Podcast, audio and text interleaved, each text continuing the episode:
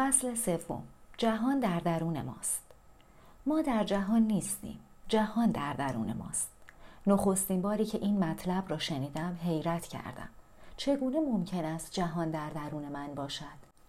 چگونه ممکن است شما یعنی یک انسان دیگر درون من زندگی کنید؟ مدت زیادی طول کشید تا فهمیدم آنچه در واقع درون من وجود دارد هزاران ویژگی و خصلتی است که هر انسان را شکل می دهد. در هر انسان نقش کل بشریت ترسیم شده است. دیدگاه کلنگرانه کیهان به ما می آموزد که هر یک از ما نمونه کوچکی از کل عالم هستیم و هر یک از ما تمامی دانش کل عالم را دارا می باشیم. اگر تصویر تمام نگار کارت اعتباری یا گواهینامه رانندگی را قطع قطعه کنید و به یکی از این قطعه ها اشعه لیزر بتابانید نمایی از تصویر کامل را مشاهده خواهید کرد.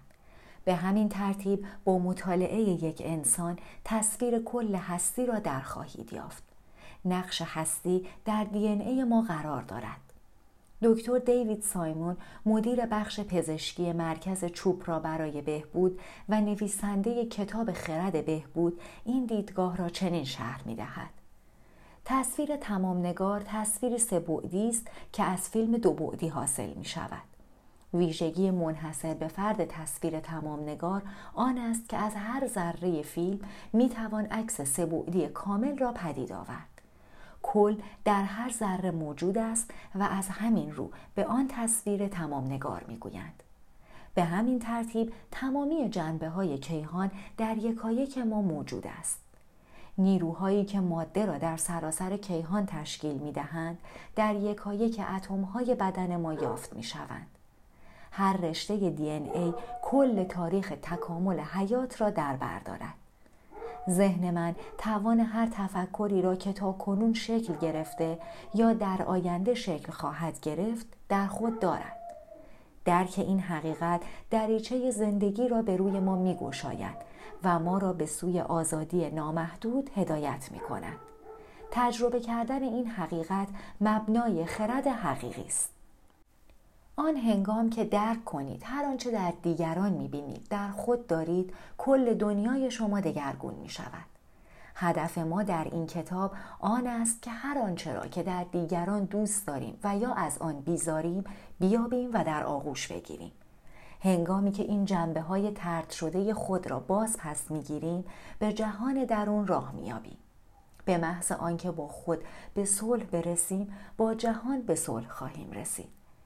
با پذیرش این حقیقت که هر یک از ما تمامی ویژگی های هستی را در خود داریم می توانیم از تظاهر به اینکه همه چیز نیستیم دست بکشیم. بیشتر ما آموخته ایم که با سایرین تفاوت داریم. برخی از ما خود را بهتر از دیگران میپنداریم و بسیاری از ما خود را بیکفایت می‌دانیم. این داوری ها زندگی ما را شکل می دهند. این داوری ها به آن منجر می شود که بگوییم من مثل تو نیستم. شاید به عنوان یک سفید پوست باور داشته باشید که با سیاه پوست ها تفاوت دارید و یا به عنوان یک سیاه پوست گمان می کنید که با آسیایی ها و اسپانیایی ها متفاوت هستید. یهودی ها معتقد هستند که با کاتولیک ها تفاوت دارند و محافظ کاران دستراستی خود را با آزادی خواهان دست چپی متفاوت می دانند. فرهنگ ما به ما می آموزد که تفاوتی بنیادی با دیگران داریم. از دوستان و وابستگان خود نیز تعصبهایی کسب می کنیم. من و شما با هم تفاوت داریم چون شما چاق هستید و من لاغر. من باهوش هستم و شما کمهوش. من ترسو هستم و شما شجاع من آرام هستم و شما پرخاشگر من بلند حرف می‌زنم و شما آرام این اعتقادات توهم جدا بودن ما را پابرجا نگاه می دارد. آنها موانعی درونی و بیرونی ایجاد می کنند که ما را از در آغوش کشیدن کل وجودمان باز می دارد. این اعتقادات سبب می شود که ما پیوسته همدیگر را نشانه رویم. راه حل توجه به این نکته است که ما نمی توانیم چیزی را درک کنیم یا ببینیم و خود آن نباشیم. ما نمی توانیم صفتی را که در خود نداریم در دیگری تشخیص دهیم. اگر از شجاعت کسی به وجد می آیید به دلیل آن است که در وجودتان ویژگی شجاعت را دارید و اگر گمان می کنید کسی خودخواه است مطمئن باشید شما هم می توانید همان اندازه خودخواهی نشان دهید. هرچند ما همه این ویژگی ها را پیوسته ابراز نمی کنیم اما هر یک از ما این توان را داریم که آن ویژگی هایی را که می بینیم از خود نشان دهیم. ما جزئی از جهان تمام نگار هستیم و در نتیجه تمامی آنچه می‌بینیم و از آن خوشمان یا بدمان میآید هستیم. هر رنگ پوست وزن یا اعتقادات مذهبی که داشته باشیم از ویژگی های کیهانی مشابهی برخورداریم. تمامی انسان ها در این اصل مهم با هم شریک هستند. دکتر واسانتلاد پزشک سرشناس آیورودا می‌گوید در هر قطره اقیانوسی نهفته است و در هر سلول شعور کل بدن جا دارد. هنگامی که عظمت این گفته را درک کنیم می توانیم به بیکرانگی خود پی ببریم. زن و مرد از این نظر مساوی آفریده شده اند که هر دو از تمامی ویژگی های بشری برخوردار هستند. همه ما توان نیرو، خلاقیت و حس همدردی داریم و همه ما از ویژگی های مانند زیاده خواهی، شهوت، خشم و ناتوانی برخوردار هستیم. هیچ خصلت، ویژگی یا جنبه این نیست که ما نداشته باشیم. ما سرشار از نور، عشق و درخشندگی الهی هستیم و به همان اندازه آکنده از خودخواهی، پنهانکاری و کینتوزی می باشیم. ما باید تمامی جهان را در خود جا دهیم. باید همه جنبه های خود را درک کنیم و دوست بداریم تا بتوانیم انسانی تمام و کمال باشیم. ذهن کیهانی به ذهن انسانی شبیه است. بیشتر ما نگرش محدودی از انسان بودن خود داریم. هنگامی که بگذاریم انسان بودن ما جهانی بودن ما را پذیرا گردد به سادگی می توانیم هرچه بخواهیم بشویم. جان ولوود در کتاب عشق و بیداری جهان درون ما را به کاخی تشبیه می کند. کاخی بسیار با شکوه را با هزاران اتاق و سرسراهای بزرگ مجسم کنید که یکایک اتاقهای آن در حد کمال است و هر کدام هدیه خاصی را در بر دارد. هر اتاقی نشانه یکی از جنبه های شما و یکی از اجزای تشکیل دهنده کاخ کامل است. در کودکی وجب به وجب کاخ خود را بی هیچ خجالت و یا قضاوتی گشتید و شجاعانه موهبت و معمای موجود در تک تک اتاقها را جستجو کردید.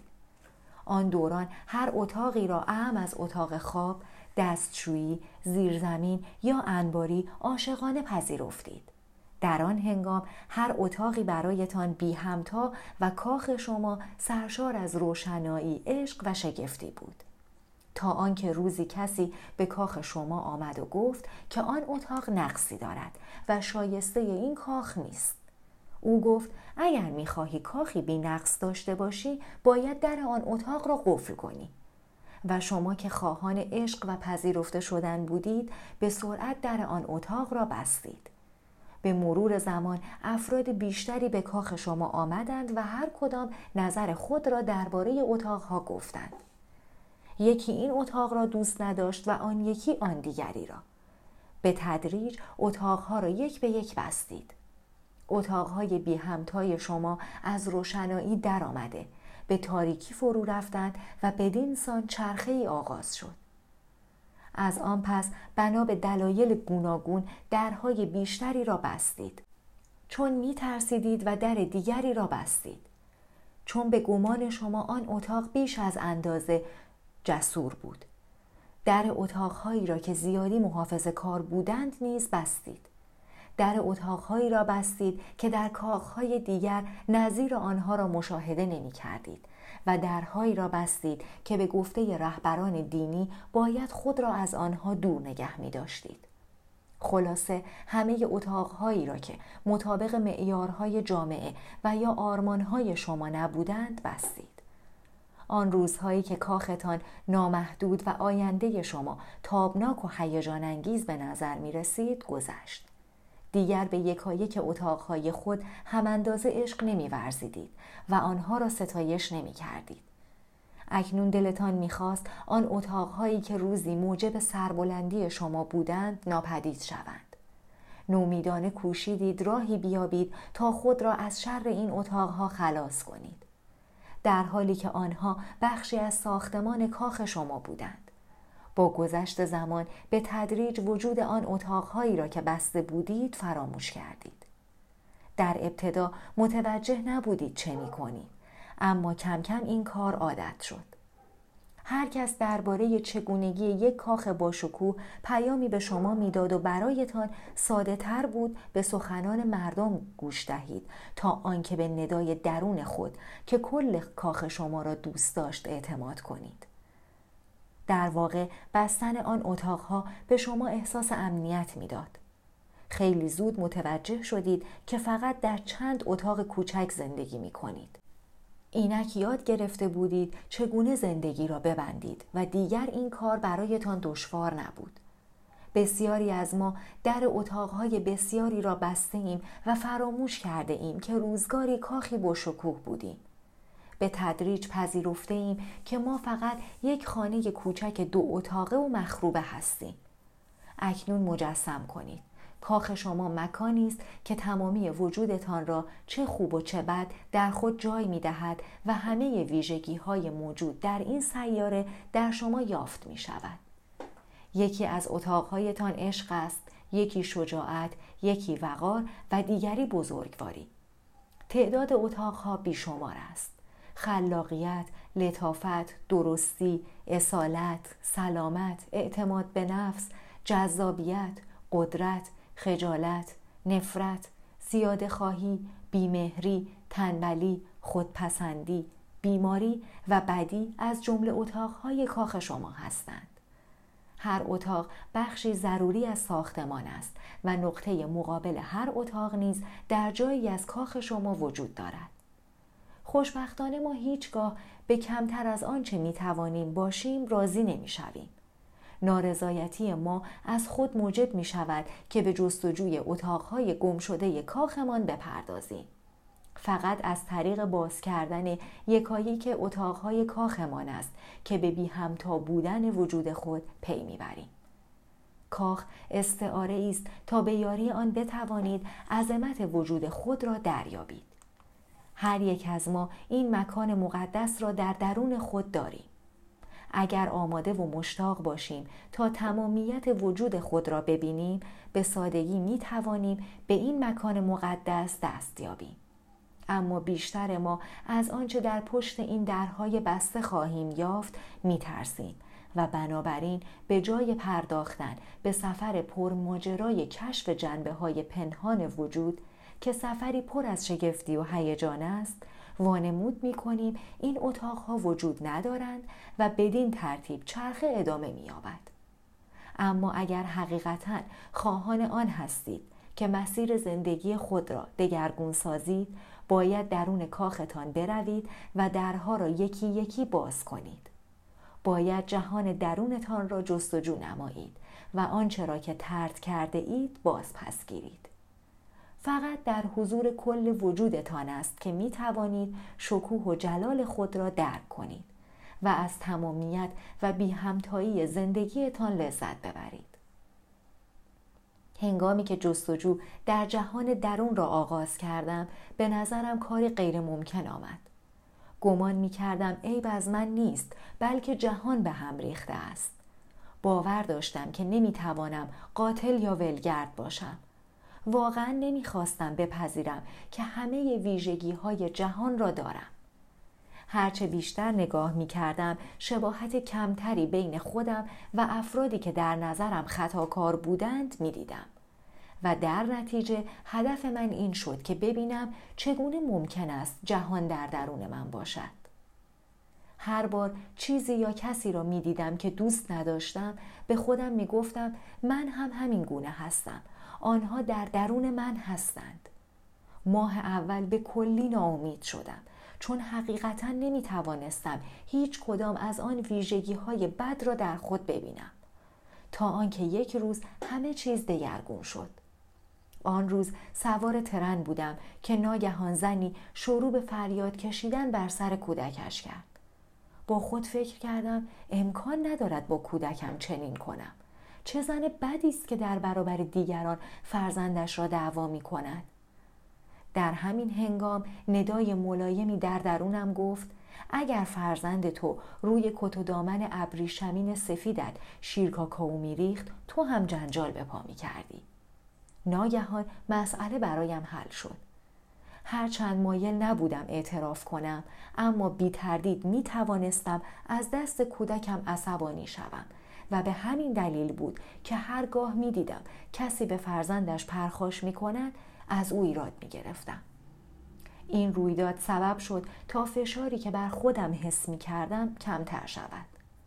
متوجه شدم منظوری نیست که افراد دیگر در من وجود دارند بلکه همه ویژگی هایی که دیگران ابراز می کنند در من نیز هست من آن زن خشمگین ترن نبودم اما بیحوصلگی و ناشکیبایی او در من نیز وجود داشت کشف کردم که این توان در من هست که همچون تمامی آن افرادی که به شدت محکوم می کردم عمل کنم. اینک برایم روشن شده بود که باید روی آن ویژگی های دیگران که مرا ناراحت می کند دقت کنم. متوجه شدم اینها همان اتاقهایی هستند که بسته بودم. باید میپذیرفتم که شاید من هم پس از یک روز طولانی و خسته کننده سر فرزندم داد بزنم. یکی دیگر از موارد آزاردهنده برای من افراد ولگرد و بیخانمان بودند. سرانجام صادقانه از خودم پرسیدم اگر خانواده و تحصیلاتی نداشتم و شغلم را از دست داده بودم آیا امکان نداشت که ولگرد شوم؟ پاسخ مثبت بود. حال درک این نکته برایم ساده شده بود که با تغییر شرایط زندگی امکان دارد هر کاری بکنم و هر کسی بشوم. سعی کردم خود را به جای شخصیت های مختلف قرار دهم. شادمان، غمگین، خشمگین، زیاده خواه، حسود، های چاق به خصوص مورد ایراد من بودند. پدرم همیشه چاق بود و من نظر مثبتی نسبت به او نداشتم. ناگهان عقیده درباره او تغییر کرد. با خود فکر کردم که من استخوانبندی ظریفی دارم و سوخت و ساز بدنم سریع است. اما اگر سوخت و ساز بدنم تغییر می کرد با این همه خوراکی های ناسالمی که می خورم حتما چاق می شدم. البته هنوز در بعضی موارد دچار مشکل بودم. مثلا به هیچ وجه نمی توانستم خود را به جای یک قاتل و یا متجاوز جنسی بگذارم. چگونه ممکن بود بتوانم با خون سردی کسی را بکشم؟ می توانستم تجسم کنم شاید بتوانم کسی را که قصد آزار من و خانواده ام را داشته بکشم اما کشتن وحشیانه و بدون انگیزه چطور؟ متوجه شدم در شرایط کنونی هیچ تمایلی به کشتن ندارم اما اگر چهارده سال در یک کمد حبس می شدم و هر روز کتک می خوردم چطور؟ آیا در آن صورت نمی توانستم با خون سردی آدم بکشم؟ پاسخ مثبت بود. رسیدن به این درک به مفهوم تایید آدمکشی از سوی من نبود. اما توانستم حقیقتا این امکان را بپذیرم که ممکن است هر کسی باشم. از آن پس هرگاه برایم دشوار بود خود را به جای کسی بگذارم شخصیت مورد نظر را به اجزای خردتری تقسیم می کردم. برای نمونه هنوز نمی توانستم خود را به صورت یک بچه باز ببینم. در این مورد از خود پرسیدم چه نوع شخصیتی با یک کودک رابطه جنسی برقرار می کند. به نظرم رسید شخصی که فاسد، ترسناک و منحرف باشد. سپس از خودم پرسیدم آیا می توانم فاسد، ترسناک یا منحرف باشم؟ سعی کردم بدترین شرایط دوران کودکی را مجسم کنم. و متوجه شدم که اگر در کودکی مورد سوء استفاده جنسی قرار گرفته و محروم از مهر و محبت بزرگ شده بودم شخص دیگری می شدم. معلوم نبود در چنان وضعیتی چه کارهایی از من سر می‌زد. ما نمی توانیم تا هنگامی که خود را به جای فرد دیگری نگذاشته ایم در مورد او پیش داوری کنیم. هرچند قبول داشتن برخی ویژگی ها برایم دشوار بود. اما باید میپذیرفتم که این امکان وجود دارد که شیطانی درونم نهفته باشد. بعضی اوقات پرسش این نیست که آیا در حال حاضر ویژگی خاصی را داریم بلکه مسئله این است که آیا امکان ندارد در شرایط دیگری آن ویژگی را از خود نشان دهیم؟ آنگاه خود را جای شخصیت هایی که در من نفرت و انزجار ایجاد می کردند گذاشتم. پذیرفتن برخی از آنها دشوارتر از برخی دیگر بود و به زمان بیشتری نیاز داشت. اما سرانجام به استثنای چند مورد توانستم همه آن شخصیت ها را در خود ببینم. به مرور زمان آن صدای درونی که پیوسته همه چیز و همه کس را پیش داوری می کرد آرام گرفت. همه عمر آرزو داشتم ذهنم آرام گیرد و اکنون می دیدم که این کار شدنی است. متوجه شدم زمانی افراد را مورد پیش داوری قرار می دهم که نمی توانم برخی از حالات یا رفتار آنها را در خود ببینم.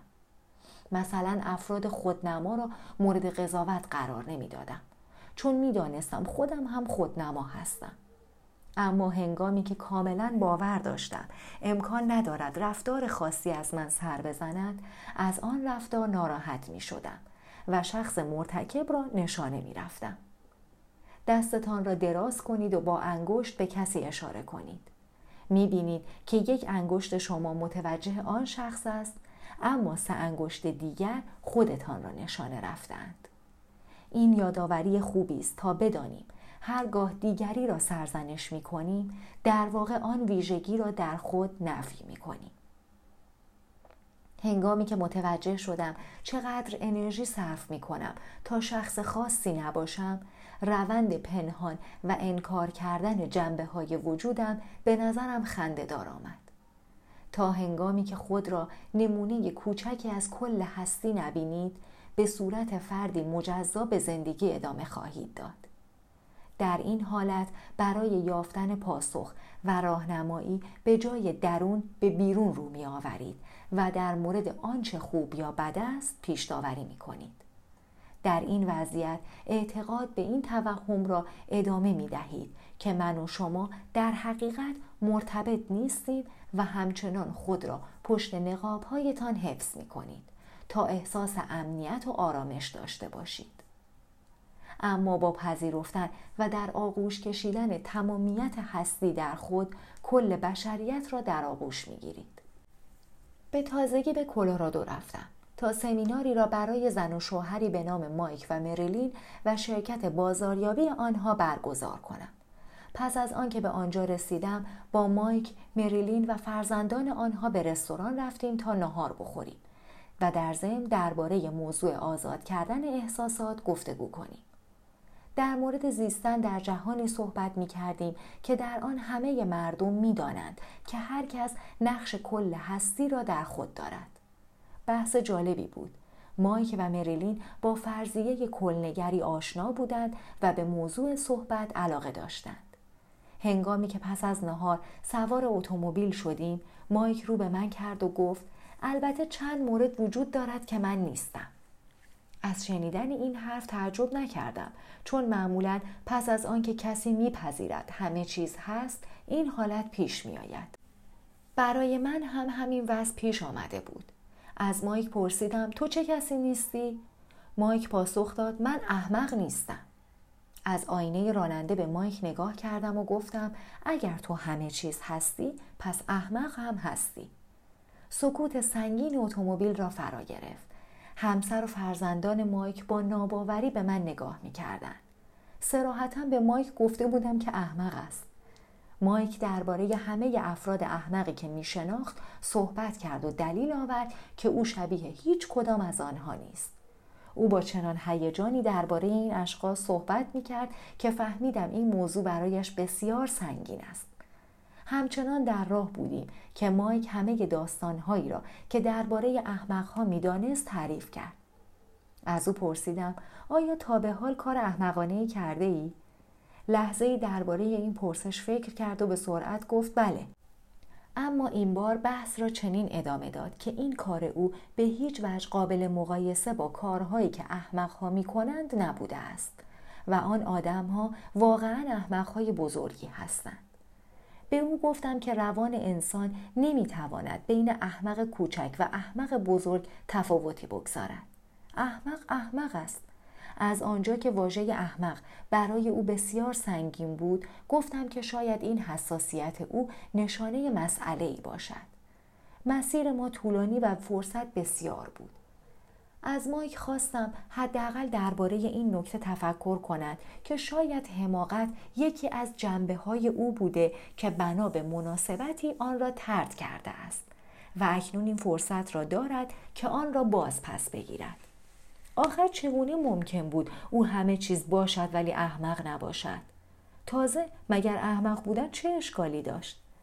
از همسر و فرزندانش پرسیدم که آیا اگر آنها را احمق بخوانم ناراحت می شوند؟ این واژه برای آنها باری نداشت.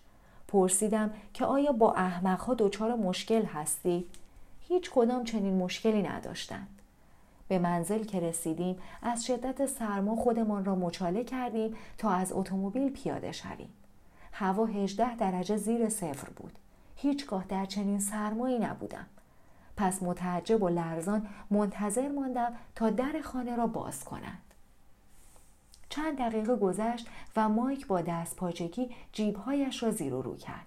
پس از آن روی سندلی ها و کف اتومبیل را جستجو نمود و سرانجام سرش را بلند کرد و گفت گمان می کنم کلیدها را در خانه گذاشتم. پس از لحظه سکوت گفتم چه کسی در هوای 18 درجه زیر صفر کلید را در خانه جا می‌گذارد همگی با هم فریاد کشیدیم یک احمق. مایک خندید و مریلین کلیدش را پیدا کرد و به درون خانه رفتیم. باز هم شعور هستی در کارم با من یاری کرده بود. پس از آنکه گرم شدیم با مایک به گفتگو نشستیم. تا دریابیم او چه هنگام این تصمیم را گرفت که احمق نباشد. مایک به یاد آورد که در کودکی کاری کرده بود که موجب شده بود مورد تمسخر دیگران قرار گیرد. و در همان لحظه با خود عهد کرده بود که دیگر هیچگاه این واقعه تکرار نشود او در آن اتاق کاخش را که به نظرش بد می رسید بسته بود گانتر برنارد درست می گوید که ما انتخاب می کنیم وجودمان را فراموش کنیم و سپس از یاد می بریم که خود را فراموش کرده ایم. جنبه های پنهانمان مانند حماقت در مورد مایک تأثیر بسیار نیرومندی در واقعیت کنونی ما دارند.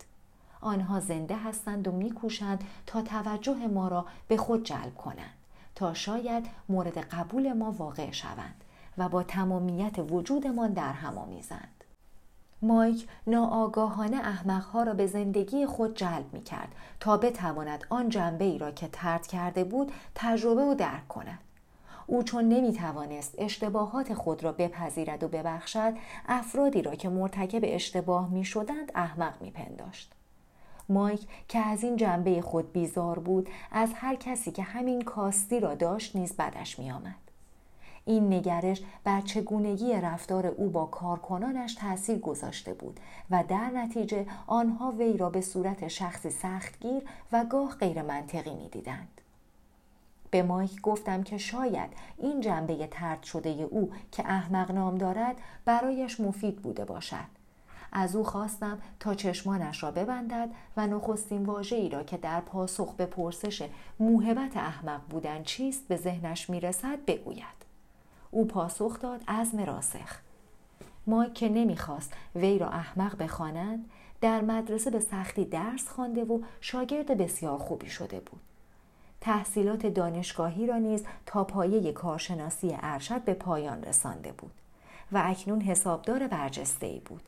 به علاوه همون گونه که از یک فرد تحصیل کرده انتظار می رفت خود را در جریان اخبار کشور و جهان نگاه می داشت. سخنان مایک برای خودش نیز تعجب آور بود.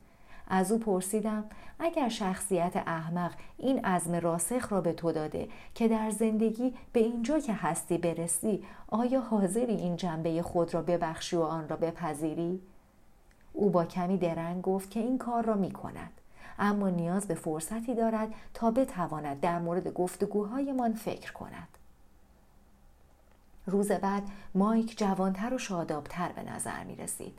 اما هنوز مردد بود که آیا پذیرش و دوست داشتن جنبه ای که او آن را احمق می‌خواند و نزدیک به چهل سال تردش کرده بود کار درستی است یا نه پس از یک گفتگوی طولانی دیگر مایک متوجه شد که به دلیل نپذیرفتن این جنبه در خود افراد بسیاری را به زندگیش جذب کرده است که کارهای احمقانه می کنند.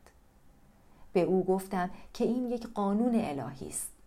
هستی همواره ما را به سمتی هدایت می کند که تمامیت وجودمان را بپذیریم. ما هر کس و هر چیزی را که جنبه های فراموش شده وجودمان را انعکاس می دهد به خود جلب می کنیم. یکایک جنبه های وجود ما به درک و مهربانی نیاز دارد. اگر ما مایل نباشیم که این محبت را نسبت به خود روا داریم چگونه می توانیم انتظار داشته باشیم که جهان آن را نثار ما کند هستی همان گونه هست که ما هستیم عشق نسبت به خود باید در وجودمان رسوخ کند و تمامی سطوح آن را در برگیرد برخی وجود درونی خود را دوست دارند اما نمی توانند بیش از یک دقیقه سر و وضع خود را در آینه ببینند و برخی دیگر همه پول و وقتشان را صرف ظاهر می کنند و از آنچه در درون دارند بیزار هستند. زمان آن رسیده است که به تمامیت وجودمان توجه کنیم تا بتوانیم هر بخش درونی یا بیرونی را که مایل باشیم آگاهانه دگرگون نماییم. اکنون زمان آن است که عاشق وجود خود باشیم یکایک اجزای ما موهبتی را در بردارد با دوست داشتن و در آغوش کشیدن تمامی وجودمان می توانیم حقیقتا همه افراد را دوست بداریم و در آغوش بگیریم. تمرین ابتدا تلفن و یا هرچه که حواستان را پرت می کند قطع کنید. برای این تمرین به دفتر یادداشت، مداد رنگی و قلم نیاز دارید. پخش یک موسیقی ملایم می تواند آرام بخش باشد. اکنون چشمانتان را ببندید و نفس آرام و عمیقی بکشید. ذهنتان را به کمک تنفس آرام کنید و خود را به جریان دم و بازدم بسپارید. پنج نفس آرام و عمیق دیگر بکشید. دیدار با وجود مقدس خود. آسانسوری را در درون خود مجسم کنید. وارد آن بشوید و هفت طبقه پایین بروید. اینک از آسانسور بیرون بیایید و باغ زیبایتان را مشاهده کنید. در باغ بگردید و به گلها و درختهای اطراف توجه نمایید. برگهای سبز و شاداب را ببینید و عطر گلها را ببویید. روز زیبایی است. پرنده ها نغمه خان هستند. به رنگ آسمان توجه کنید و به یاد آورید که در باغ خود راحت و ایمن هستید. لحظه ای درنگ کنید و نفس عمیق دیگری بکشید و زیبایی باغ مقدستان را به درون خود جذب کنید. گوشه ای آرامی را برای نشستن پیدا کنید و جایگاه راحتی برای مراقبه فراهم آورید. مکانی که بهترین احساس را به شما می دهد. لباسی بر تن دارید که بدنتان را نوازش می دهد و شما با آن خود را جذاب و با شکوه حس می کنید. بنشینید و چشمانتان را ببندید. تا لحظه دیگر یکی از جنبه های وجودتان به سطح آگاهی شما می آید. این جنبه بهترین حالت شماست. این جنبه تمامیت وجود شما و سرشار از عشق، محبت، توان و نیرو می باشد. این جنبه وجود مقدس شماست. اینک از این وجود با شکوه دعوت کنید تا به طور کامل به آگاهی شما وارد شود. خودتان را مجسم کنید که والاترین توان خود را متجلی کرده اید. حال احساس آرامش می کنید و خاموش، متمرکز و راضی هستید. اکنون از وجود مقدس خود بخواهید که کنار شما بنشیند. دست او را بگیرید و به چشمانش نگاه کنید. از او بخواهید که این هفته در کنارتان باشد و شما را راهنمایی و محافظت کند. سپس از او بپرسید که برای گشودن قلبتان و رها کردن احساسات کهنه و مسمومی که با خود حمل می نمایید چه باید بکنید. اکنون جنبه مقدس خود را در آغوش بگیرید و از او تشکر کنید که به دیدار شما آمده است و قول دهید که دائم در باغتان به دیدار او خواهید رفت. چشمانتان را باز کنید و درباره آنچه تجربه کردید بنویسید. چه دیدید؟ باغ شما چه شکلی بود؟ شما در آنجا چه احساس و قیافه ای داشتید؟ وجود مقدس شما چه شکلی بود و چه گفت؟ به خود فرصت کافی بدهید. هرچه بیشتر بنویسید حکمت بیشتری از طریق شما ابراز خواهد شد. سپس با مداد رنگی تصویر وجود مقدس خود را بکشید. مهم نیست نقاشی شما چگونه باشد. در مسابقه نقاشی که شرکت نکرده اید. به خودتان فرصت دهید که دست کم پنج دقیقه نقاشی کنید. دیدار با سایه خود چشمانتان را ببندید و پنج نفس بسیار آرام و عمیق بکشید. با پنج شماره هوا را فرو ببرید تا هنگامی که راحت هستید نفس را نگه دارید. سپس هرچه آهسته تر هوا را خارج کنید. به یاری تنفس ذهن را آرام نمایید و به اعماق آگاهی خود بروید. تجسم کنید به آسانسور وارد شده. هفت طبقه پایین می روید. در باز می شود و شما با مکانی بسیار کثیف دلگیر و تاریک روبرو می شوید. بدترین وضعیت را مجسم کنید. به بوی تعفن آن مکان و کسافت و زباله‌ای که در همه جا ریخته شده است دقت کنید. برای نمونه می توانید در قاری مملو از موش، مار، سوسک و انکبوت باشید. همان جایی را مجسم کنید که به هیچ وجه دوست ندارید. پس از تصور چنین مکانی به تنفس آرام و عمیق ادامه دهید. به گوشه ای نگاه کنید و پسترین بخش وجودتان را مجسم کنید. اجازه دهید تا تصویری از بدترین حالت شما در ذهن جا بگیرد. سعی کنید تمامی ویژگی های این جنبه خود را حس کنید و ببینید چه شکلی هستید، چه بویی دارید، چه احساسی دارید. اکنون بگذارید واژه‌ای که معرف همان شخص روبروی شماست به ذهنتان بیاید. پس از آنکه توانستید او را در این دیدار تا حدودی حس کنید چشمتان را باز نمایید. واژه‌ای که به فکرتان می‌رسد و هرچه را که در این تجسم تجربه کرده اید بنویسید. حداقل به مدت ده دقیقه بنویسید. بگذارید هر تفکر یا احساسی که آگاهی شما طی این تجربه داشته است ابراز شود وجود مقدس وجود تاریک را در آغوش می کشد. چشمانتان را ببندید و به باغ مقدس خود بازگردید. محیطی ایمن و مقدس برای تمرینی که در پیش دارید بیافرینید. این بار نیز با یاری تنفس ذهن را آرام کنید و به اعماق آگاهی خود بروید. همان آسانسور درونی را سوار شوید و هفت طبقه پایین بروید تا به باغ برسید. در باغ به گردش بپردازید و زیبایی آن را تحسین کنید. پس از آنکه فضای آرام بخش اطرافتان را احساس کردید، جایگاه مراقبه خود را بیابید. هنگامی که احساس آسودگی و امنیت کردید تصویر وجود مقدستان را در نظر آورید و مجسم کنید که از تمامی نور او برخوردار می شوید. پس از اینکه تصویر پایدار شد به درون بروید و جنبه تاریک خود را فرا بخوانید. از وجود مقدس خود بخواهید که وجود تاریکتان را در آغوش بگیرد.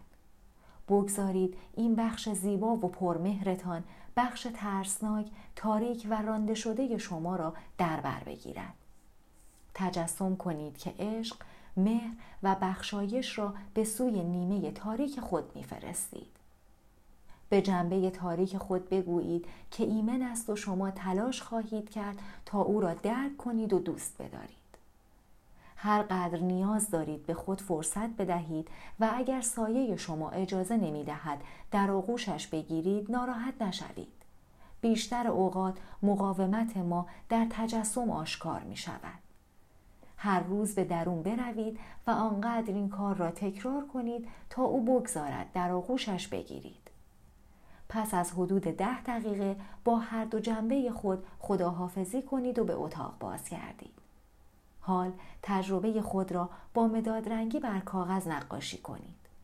باید حداقل پنج دقیقه وقت برای این کار صرف نمایید. پس از پایان نقاشی دفتر یادداشت خود را بردارید و دست کم ده دقیقه درباره آنچه به هنگام مراقبه و نقاشی تجربه کردید بنویسید.